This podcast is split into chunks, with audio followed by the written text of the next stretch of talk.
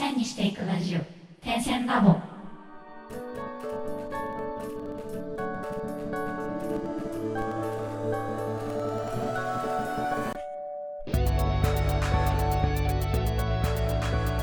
ダンサー黒沼ですえっと、手芝です。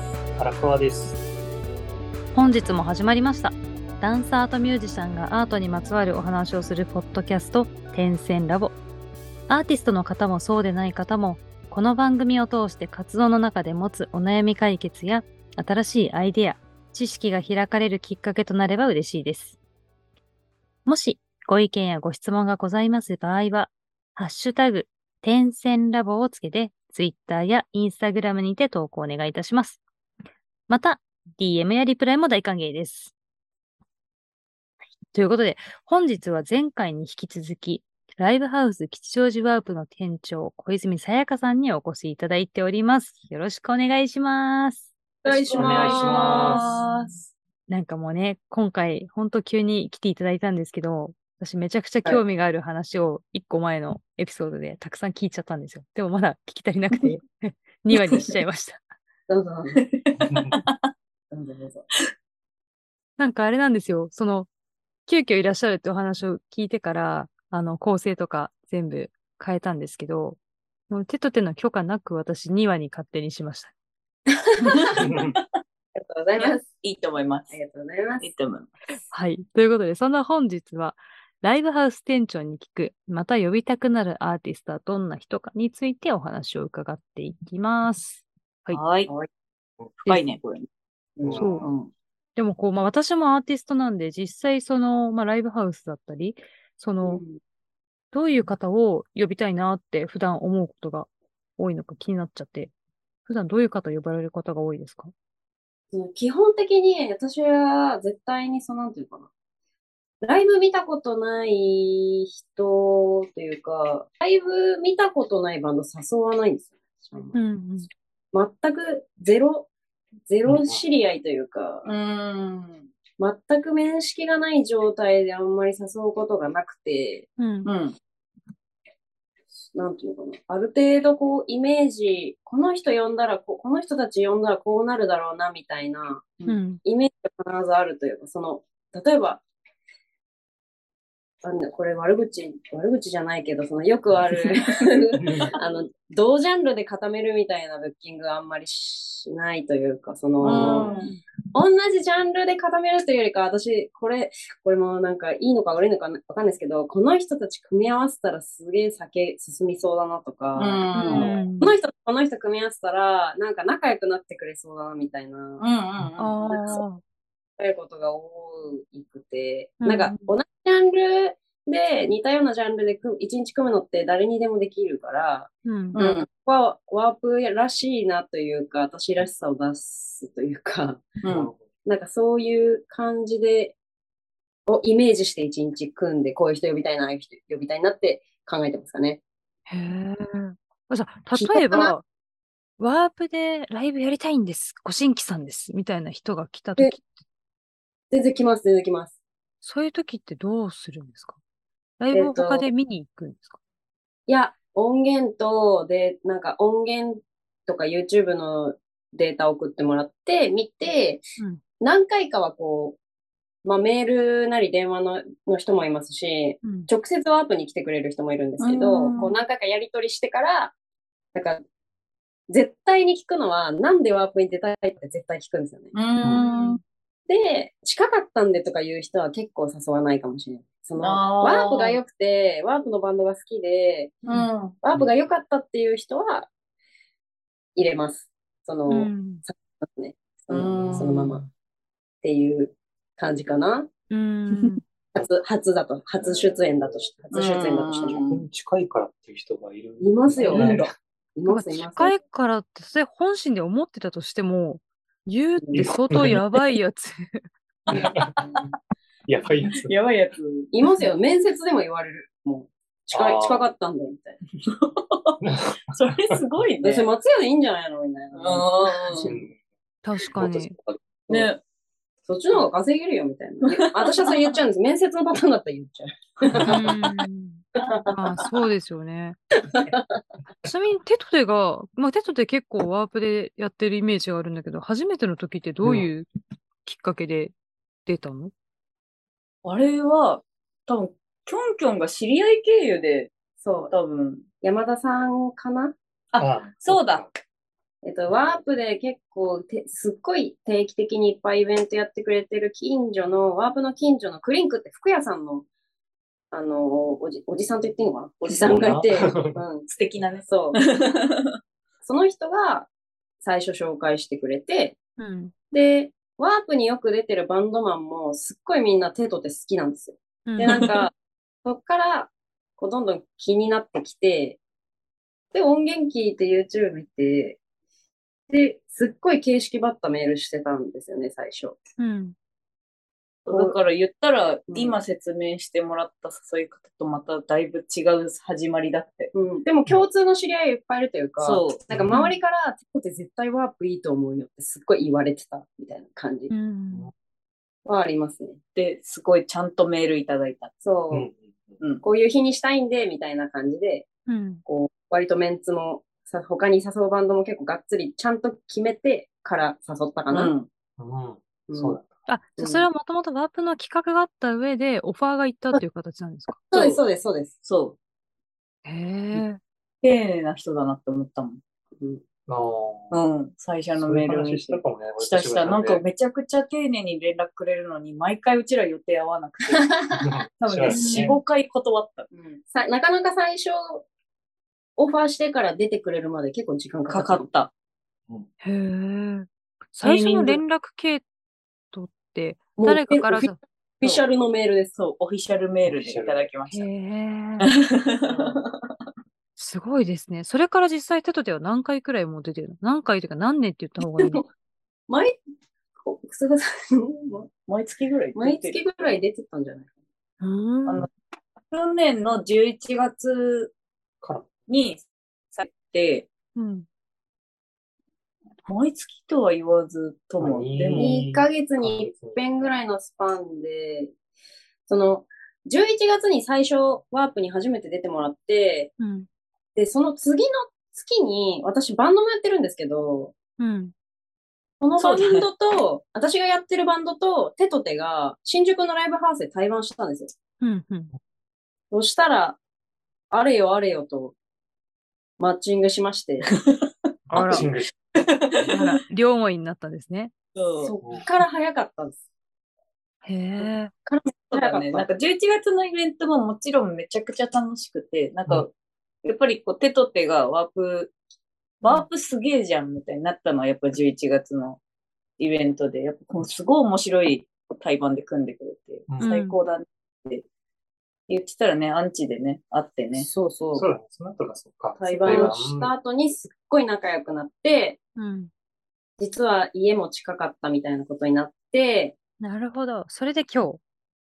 うん。そ今日、今日までがすごい全速力で、あの、ち身も心も近づいていた感じう。心も。はい。です。そうね。はい。でもそうねちなみに、そのライブハウス側で、じゃあ企画あるからブッキングしますっていう時って、ライブハウスで企画するのがほとんどなんですか？それとも例えばこう、企画ライブやりたいですっていうバンドがいて、で、そのバンドが、じゃあ誰々で呼びたいですみたく相談しに行くことと、どっちの方が比率的に多いんですか？えっと、ワープは、平日はそのワープ企画が多くて、土日はもうバンドさんが、えっと、企画やりたいですっていう感じでやってます。へえ。あ、じゃあもう本当明確に分かれてるんですね。平日とうん土日。ただその、多分今都内のライブハウスって多分8割が月の半分アイドルやってるんですよね。う。うんん。だからそのバンドがいない、うん。バンド企画が多分ない、ほとんどはななくて、でもワープってこう、作りの問題上アイドルがやりづらいんですよね。ななんでうちアイドル一日もないんですけど、うんだからその、こう、こう、結構コロナでみんなアイドルに頼ってるところ、うちは3 30日こうバンド、バンドイベントをやり続けたっていううん。プライドもありつつ。うん。すごいね。でもそうですね、ずざっと1年間で見たら、ワープ企画、てかワープのイベントとしてやってる日の方が多いかなと思います。えー、すごいですうね。ってことは、ブッキングも相当ハード。そうそうですね。だいぶ。だってうん、一回、初めて会った頃、ぴょんぴょん月のうち28日、うんブッキングイベント組んでるって、時は。20 25日とか一人で組んでる時ありましたけうど。んえ？ってなった。うん。いや、なんかもう、うん。それを聞いただけで顔が青ざめちゃう。言われたらね。うんはるちゃんも言ったら公演を作,、作る側でもあるからね。そうですね。その、まあ、イベント企画する方の運営に回ることもあれば、自分が出る方のアーティストに回ることもあれば、その団体の主催になることもあるんで、どの立場も経験すると、それがいかにやばいかって、まあ、お聞きの皆さんもお分かりいただけるんじゃないかな。で、ちなみに、あの、まあ、それだけたくさんのアーティストの方とかバンドとか見られている中で、こういうアーティストはもう呼びたくないなっていう方っていらっしゃるんですか？そう、えっと、挨拶しない。ほっとしてみたいなところ基ね。本だね。挨拶しないとか、うんなんか、態 もう人としてなのか態度が悪いとかかな。うん。とか、機材、わざと機材、なんか物壊したとか、そああ。の別に演奏はいくらでも、いくら下手でもよくて、うん。人としてのもん行動がやっぱ気にい気に入らないというか、合わないとやっぱうん誘わないですかね。う。うんん。とか、こっちの誘った意図を組んでくれ、最後まで組んでくれなかったとか、ああ。あそういった意味が分かってもらえなかったとか、ーうん。っていうパターンは誘わないかな。うん合わない。うん、そうですね。うん。なんか例えばこの、まあ、ポッドキャストを聞いてくださってる方って、そのバンド関係だけじゃなくてダンス関係とか、私の周りで言うとサーカス関係の方もいらっしゃるんですけど、そのライブハウスに行ったことがないとか、バンドマンに対してあまり面識がない方って、逆のダンサーもそうだと思うんですけど、なんとなくバンドマンって怖いみたいな印象とか、ダンサー怖いみたいな印象あるじゃないですか。でもやっぱりその縦社会でみんなちゃんと人として仕事をしてる以上、実はみんな怖い身なりをしてたとしても、めちゃくちゃきっちりしてる人多いじゃないですか。そうですね。そうだね。うんそうだね。うんそう。それができてないって、やっぱ、やばいですね。やばい。で 若い子多いくない？多いかも。うん。特にやっぱ、そうかっこつけてる。だろうね。あるよね。とかも単純にコミュ障とか教わってきてないというか。ああ。あうんあ、そう。うん。本当の人見知りっぽい挨拶できない子はちょっとどうにかしてあげないとって気持ちにはなる。知らないっていうのが多いかな。ワープに出てる子は知らない。挨拶の仕方を知らないとか、うんコミュニケーションがわからないとか。うんうんだから最初はうん？って思ったりするけど、意外と話すと分かってくれて、そこから仲良くなったりするパターンもあるので、そこは見見極めるとか、挨拶しないからもう呼ばないとかじゃなくて、一回喋ってみる。会話締めてるから。それはするようにはしてます。なんかたまにやっぱり若い子で、あのーまあ、シャイだからなのか、それをかっこいいと勘違いしているのかは、やっぱり今おっしゃったみたいに話してみないとわからないんですけど、かっこいいと勘違いして、こう人の目も見ないで、小声で、あしょしょしょしょしとか言ってる人いるじゃないですか。何言ってんのみたいな。全然聞こえないんだけど、もう一回言ってくないみたいな人って、私はそういうのやっぱりめちゃくちゃ嫌いで、ねまあ、現場で挨拶しないとか、現場で、うんあと、まあなんか他の人が大変そうにしてるのに、見て見ぬふりをして遊んでるとかを見ると、私はそいつ絶対もう呼ばないってなっちゃう。それはそうですね。いや、それはよくあるよって、私も挨拶してるだけで気に入られることも逆にあるから。ら。いや意外とみんな、そう。なんか昔やっぱり、しその、新卒で昔会社員やってた時に、うん。あの、若手の新入社員がこう、たくさんいて、すごい大会系の会社だったんですけど、あの、新人って基本的にスキルも知識も他の社員に比べて絶対的に劣るけど、フレッシュさだけでは一番勝つから、とりあえずでかい声で挨拶をするだけで十分だって言われたことがあって。うん確かになって。わかる。私もだって新人スタッフ研修するときにうん、仕事はめ後からやればいいから、とにかく挨拶だけしっかりしてっていうのを絶対最初に言ってます。ううんん。いい店長。うん本当に、そうん。バンドっていうか、演者からするとね、それだけで、ちょっといい日になりそうというか、うん嬉しい気持ちにはなるね確。かに。確かに確かに、演者からしてなんかスタッフが、よしよしよしとか言ってたらちょっと、えってなる。かもしれない多かね。昔ライブハウス。誰も挨拶してない。その印象はない。めっちゃだってへえ。自分から絶対挨拶しろって言ってます。ワープはみんな愛想がええ。いやもう、ダンス業界は特に、あの、演者のヒエラルキーが、低いわけじゃないんですけど、もちろんいろいろあると思いますけど、やっぱり、劇場の方とかスタッフさんを立てないと、あの別にこう無理にね、不必要に立てる必要はないですけど、その挨拶できないと、もう、もうめった刺しですよね。え やっぱうん、やっぱダメだ。うん、すごい厳しく、でも厳しく言ってもらえるのって多分20代前半だけで、30代うんになっちゃうともうただ見切られて終わるから。確かに。うん30代超えたないやつはもクズだね。う、うん。うん、うん。それはいかんな。ちなみに、ちょっと話戻すんですけど、まあ、そのまあ若手の方、挨拶ができる前提の若手の方ですけど、まあこうライブしたいけど、こうライブの本数をどんどん増やしていきたいみたいなのってやっぱ若い子はみんな思うと思うんですよ。これから音楽やっていくぞ、ライブの本数増やしていくぞみたいな。うん、うん。そういう時にその本数を増やせるようになるためには、どういうふうにつなげていくことが、まあベストとは言わないんですけど、おすすめですか？な、本数増やしたいですって言われるときは、まあ、し知り合いのライブハウスが、相談できるライブハウスだったら、もううち系列店いっぱいあるから紹介するよみたいな感じでつなげるときもあるし、うんうん。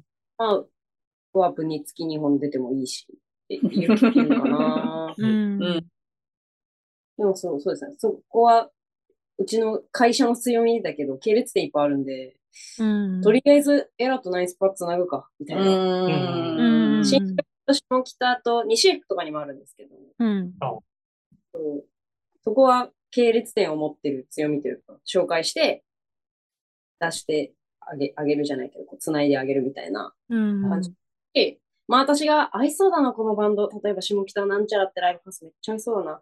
下北なんちゃらってライブハウスの店長、このバンド好きそうって思ったらそこに繋げたりとか、うん。ああ。そうしたりはするかな。うんやっぱ挨拶できると繋げてもらえるってことだ。いや、そりゃそうだよね。そりゃそう。人だもんね、みんな。うん。そうだね。だかでもら、増やしたいバンド、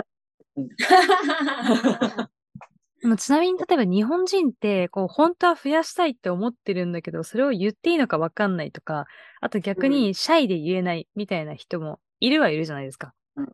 まあ私自分がアーティストとしてやりたいなら言えよって思うけど、ううんん。そういう増やしたい時って、その自分たちから言わない限りはあまり手助けは意図的にはしないか、それとも、いや、ちょっと、ちょっと増やしたいな、みたいな、ちょっとプロデュースじゃないですけど、うん。どういう方が多いですか？えっと、ライブハウスって基本的に、あのーまあ、売れてるバンドとかが出る日は違うんですけど、まあ、うん若いバンドとか、まあアメ、アマチュアのバンドが出る日って、そう、ライブが終わると、あの、生産っていう時間があって、うんうん。うん。まあ、生産とか、まあ、ライブあって打ち上げの時間があるんですけど、私はそこで絶対に各バンドというか、し誘ったバンド全部喋るんですけど、うん。うん。うん。で、その、まず、まあ、絶対に最初は、えっ、と、まああり、ありがとうございましたって言って、その、まあ、ライブ見て、まあ、今日、絶対に言うことが、ありがとうございましたの後に、今日どうでしたって聞くんですよ。うんう。ん。今日どうでしたって聞いた後に、なんか聞きたいことあるって私絶対聞くんですよ。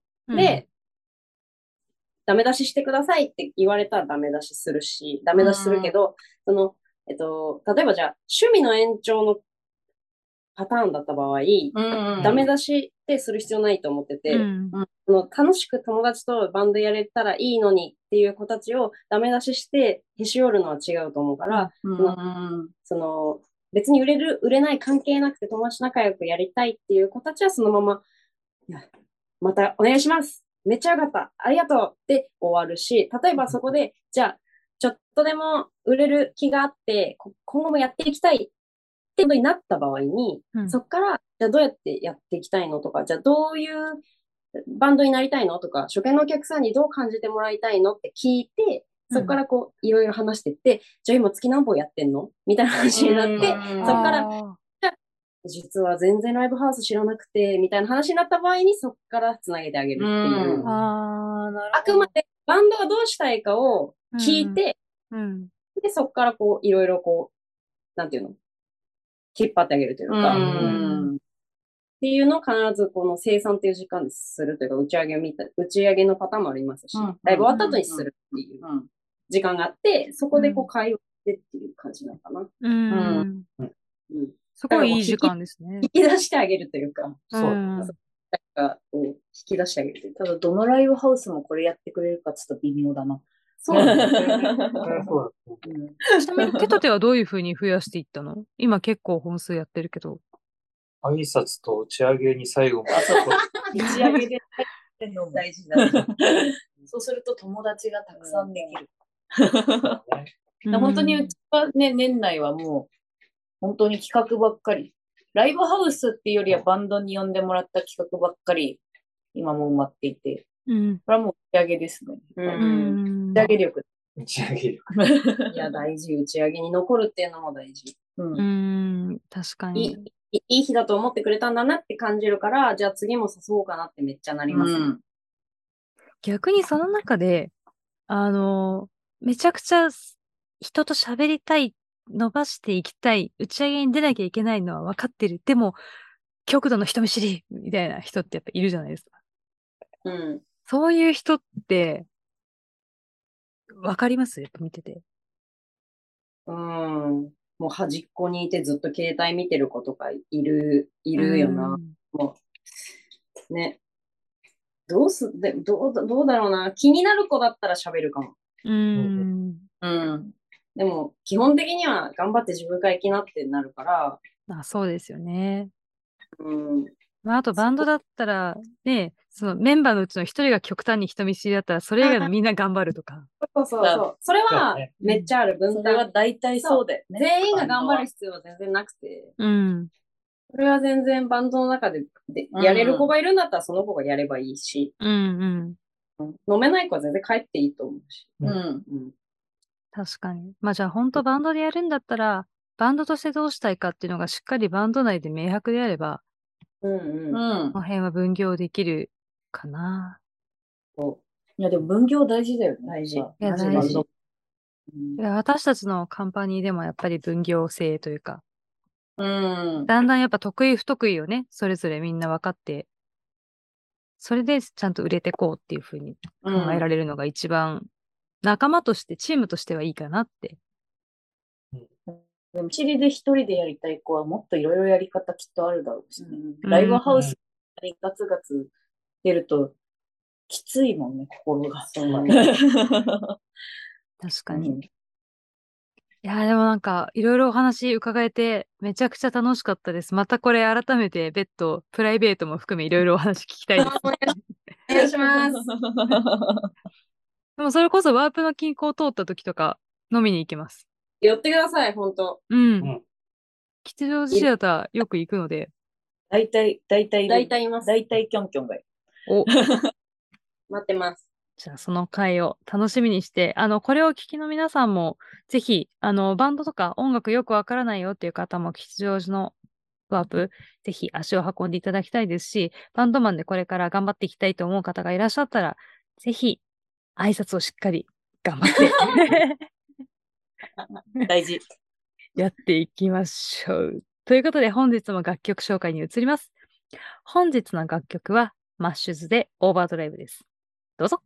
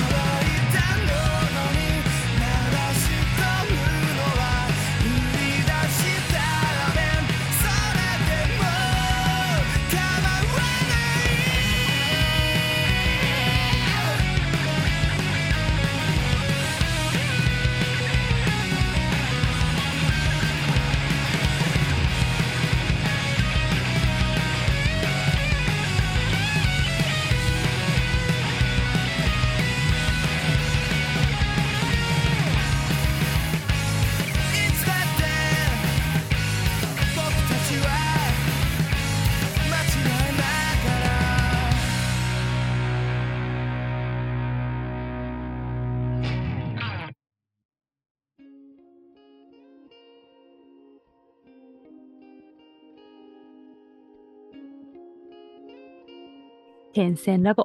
本日はいかがでしたか？